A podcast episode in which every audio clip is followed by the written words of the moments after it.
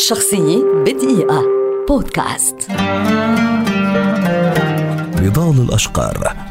ممثلة ومخرجة مسرحية لبنانية كبيرة ولدت عام 1934 وتعد وجها بارزا في عالم المسرح على مستوى لبنان والعالم العربي إذ لعبت في فترة الستينات والسبعينات خاصة دورا أساسيا في نهضة الفن المسرحي اللبناني والعربي محاولة تحديث وتجديد تعبيراته ولغته وأدواته. درست في الأكاديمية الملكية للفنون بلندن عام 1960 وقامت بتمثيل العديد من المسرحيات في باريس قبل أن تعود إلى لبنان لتؤسس مع مجموعة من الفنانين اللبنانيين محترف بيروت للمسرح. ومع فنانين عرب فرقة الممثلون العرب التي جالت عروضها مختلف البلاد العربية والأوروبية. كما أسست عام 1993 مسرح المدينة في بيروت القائم حتى اليوم. قدمت نضال الأشقر كمخرجة خلال مسيرتها الحافلة عددا من الأعمال المسرحية نذكر منها طقوس الإشارات والتحولات. ثلاث نسوان طوال ومنمنمات تاريخية كما شاركت كممثلة في عدد كبير من المسرحيات منها الآنسة طبعة خاصة إضراب الحرامي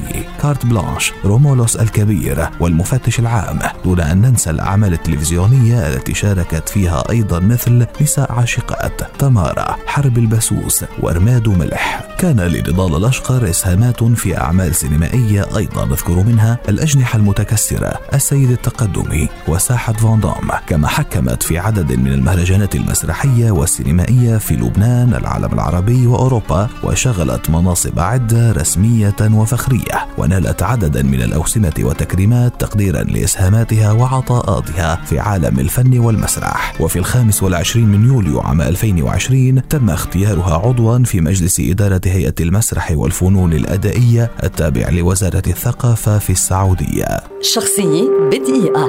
بودكاست.